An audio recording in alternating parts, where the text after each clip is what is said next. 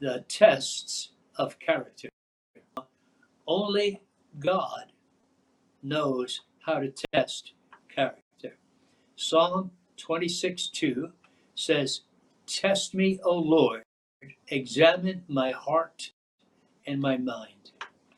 You know, often we don't even know ourselves, and it requires certain tests that's through that essentially prove where we are, what we are in life. So when you think about it, a test is something that divulges or demonstrates what you have learned. So until you're tested, untested, we really don't know what we know, and therefore we don't know what we don't know. So uh, it's become opportunities to prove our maturity level and to show forth our potential. So you will experience tests throughout your walk with God, indeed, at every stage of growth. So your goal should, of course, be to pass, and otherwise, you're going to have to take the test again and again and again because testing precedes promotion. We know that from having gone through grade school, high school, and maybe secondary school. So, tests are what pro- prepares us and what proves that we are ready to handle something we're being tested on. So, self promotion will never ever replace divine promotion. So, never. Amen. So, we should know that generally uh, the tests that we have uh, from God will be about our character.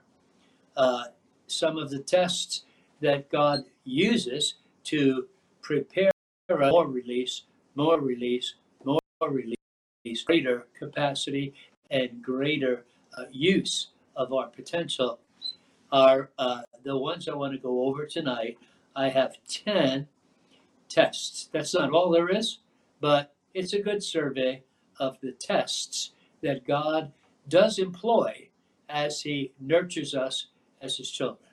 So, 10 tests. Number one, the test of small things.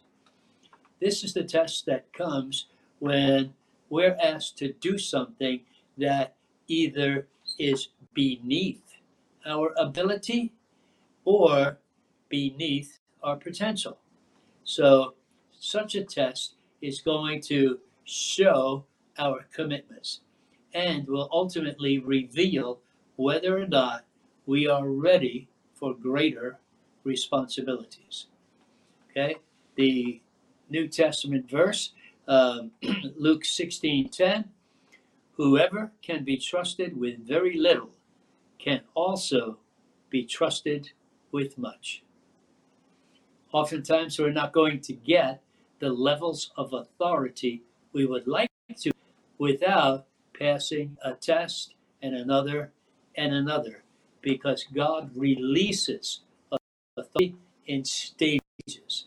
And we have to prove ourselves faithful in the little before he can put us in authority over much. So never forsake or re- never forget that just because it's a small thing doesn't mean the test is insignificant. They all count. Amen. Test, the motive test. This is the test that comes uh, when we're doing the right things but not necessarily with the right attitude, the right reasons. So Jesus gave a warning, Matthew 6 5. He warned, When you pray, do not be like the hypocrite, for they love to be seen by men. So it's not simply why, but also why is he doing it? Sometimes we don't even know our hearts. sometimes we need the mirror word. James tells us we should look into that mirror to see things as they really are. So we need to look into the Word of God to get a better perspective on things.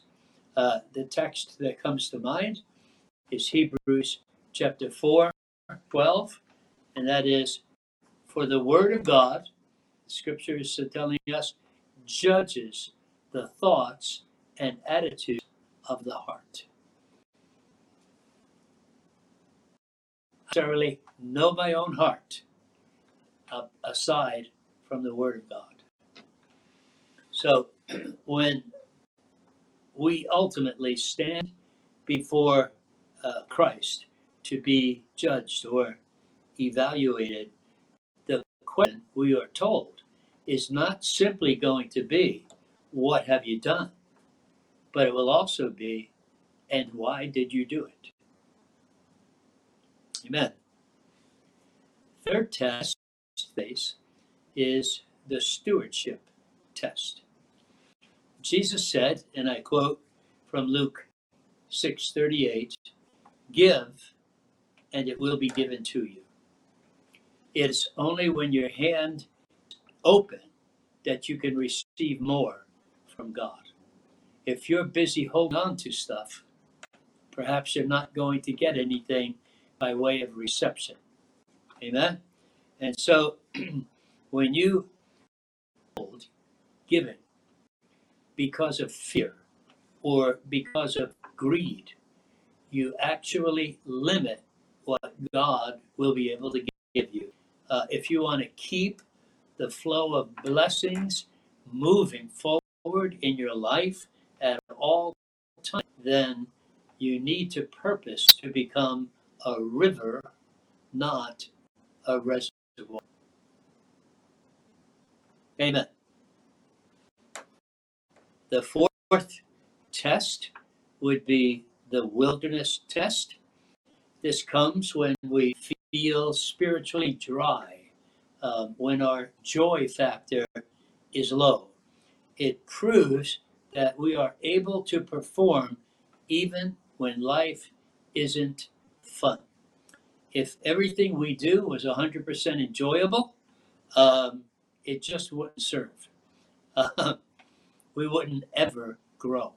So, so I quote from Deuteronomy 8 15 and 16 He led you through the vast and dreadful desert to test you so that in the end it might go well with you.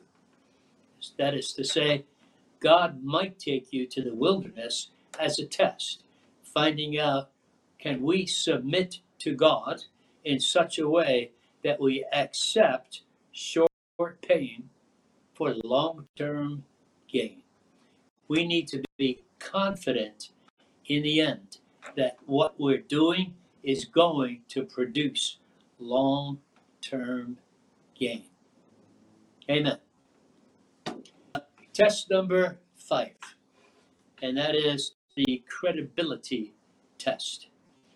Nothing more than your confidence before God and your credibility before men. When Lot tried to rescue his sons in law from uh, the destruction to the city of Sodom, his sons in law, according to Genesis 19:14, his sons in law thought he was joking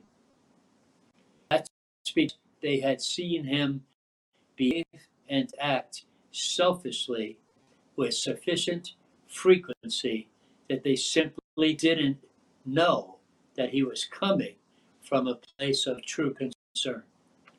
Uh, he, he couldn't be heard because he had a weak standard of behavior, uh, which is why he lived at so- Sodom in the first place. Uh, they had seen his selfish treatment of his uncle Abraham, and as a result, they knew that he had lost what mattered most, and that is, what does my own family think of me? Amen. test number six the authority test. Before Paul went to the Gentiles uh, in the city of Jerusalem, he submitted his plan to the apostles. He did not take it on himself to measure himself and promote himself. Um, he submitted his plan to the apostles, and God placed uh, uh, um, some success, of course, on what Paul did. God did a similar thing uh, with David and the leadership near him. In that case, the leader for David was a very flawed leader. This was David, um, who who was flawed, or rather under the flawed leadership of Saul. Um, you know, it's it's got to be pretty bad when your boss wants to kill you. You can learn as much from another's mistakes as you can from their successes. You can learn um, as much from their failure as from their achievements. So David was utterly submitted to Saul. He could have uh, killed him a couple times, uh, um, done some other nasty things.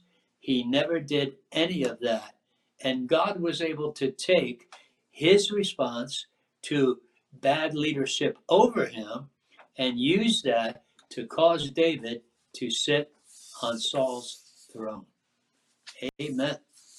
Amen. It matters how you relate to the authorities in your life. Amen. Um, number seven, the offense test. Luke 17, verse 1 Jesus said to his disciples, I quote, things that cause people to stumble are bound to come. You know, the front line is no place for the weak willed. Front line is no place for the weak kneed.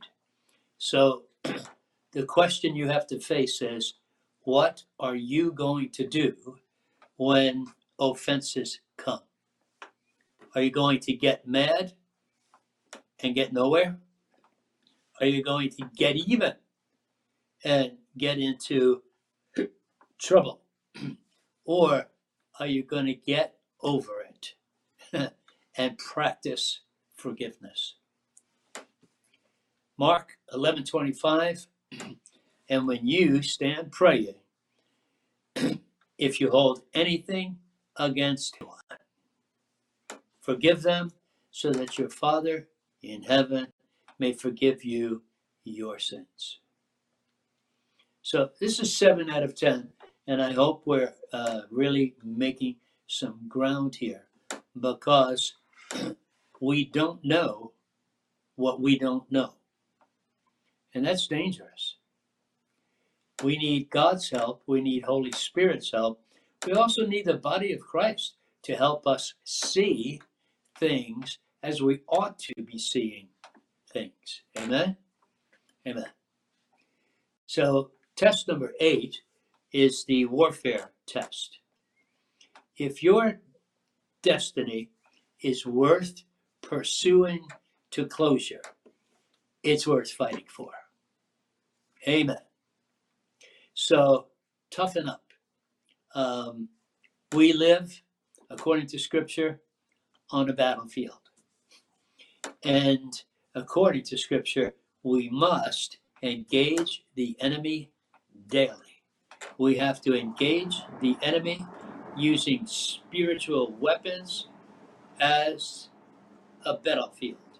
You can engage the enemy each day And uh, if you don't, he'll steal every God given blessing you've got, including your identity, your testimony, your integrity, and your family, your calling, in fact, your very future.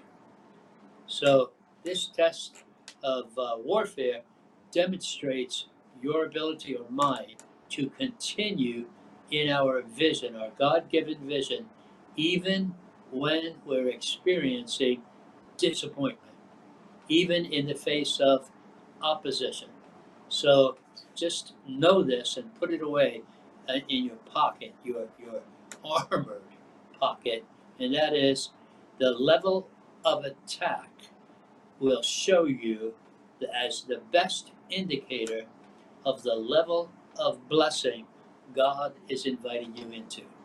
When you pass these tests of character, God will always promote you.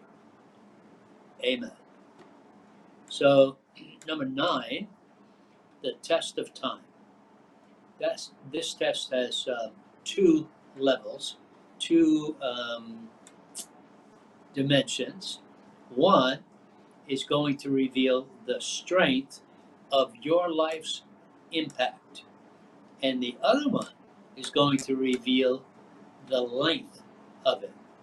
So that's how uh, how how strong you present and how strong you present for how long. Each one of those uh, tests of time calls for you signing your signature to excellence on everything I put my hand to.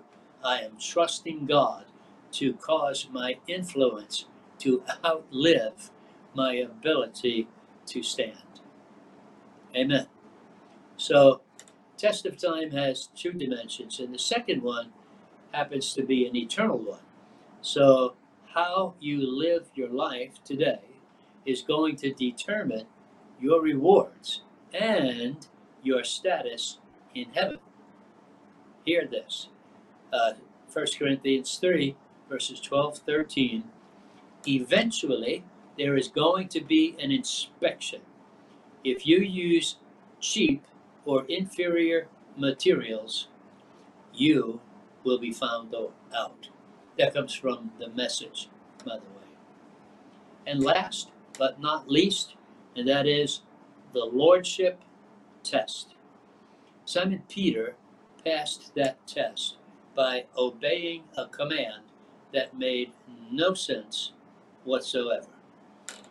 Jesus said to him, to Peter, Put out into the deep water and let down the nets for a catch. Simon answered, Master, we've worked hard all night and haven't caught anything. But because you say so, I will let down the nets.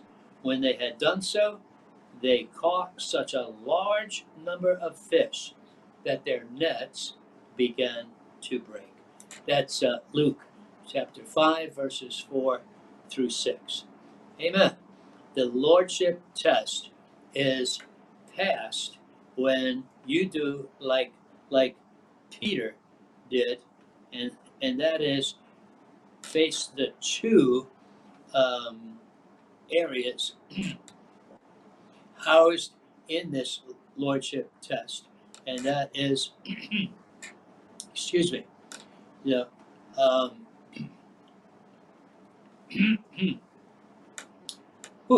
okay, he uh, obeyed Peter a command that made no sense whatsoever. Sometimes the Word of God in our life calls for an action that makes no sense whatsoever. But, you know, uh, Peter did what Jesus said, and if you recall, he the catch was so great that their nets began to break. I want you to notice this is the same fisherman who fished all night and caught not a single fish. and who responded to Jesus's instruction as to how he should behave. And it was the same fishermen, the same boat, the same nets. What changed? Peter's willingness to do it God's way and not just his own way. So, if you want to succeed big time, then talk to God more frequently. Listen to God more frequently. And if you do what He says, then you can anticipate much greater reward for obedience rather than just action. Amen. So, uh, grace and peace. Um, my wife and I love you tremendously. Um, we have, as best we know how, laid our lives down for the Church of Grace and Peace. Um, we've enjoyed all of it. Uh, that doesn't mean it hasn't been without tests and trials, but none of them meant much at all compared to the uh, the bliss, the happiness, the fruitfulness, the sense of accomplishment as we see the saints at grace and peace grow and expand and flourish in the kingdom of God. So I'm going to close tonight asking you to just join me in a brief prayer. Please do.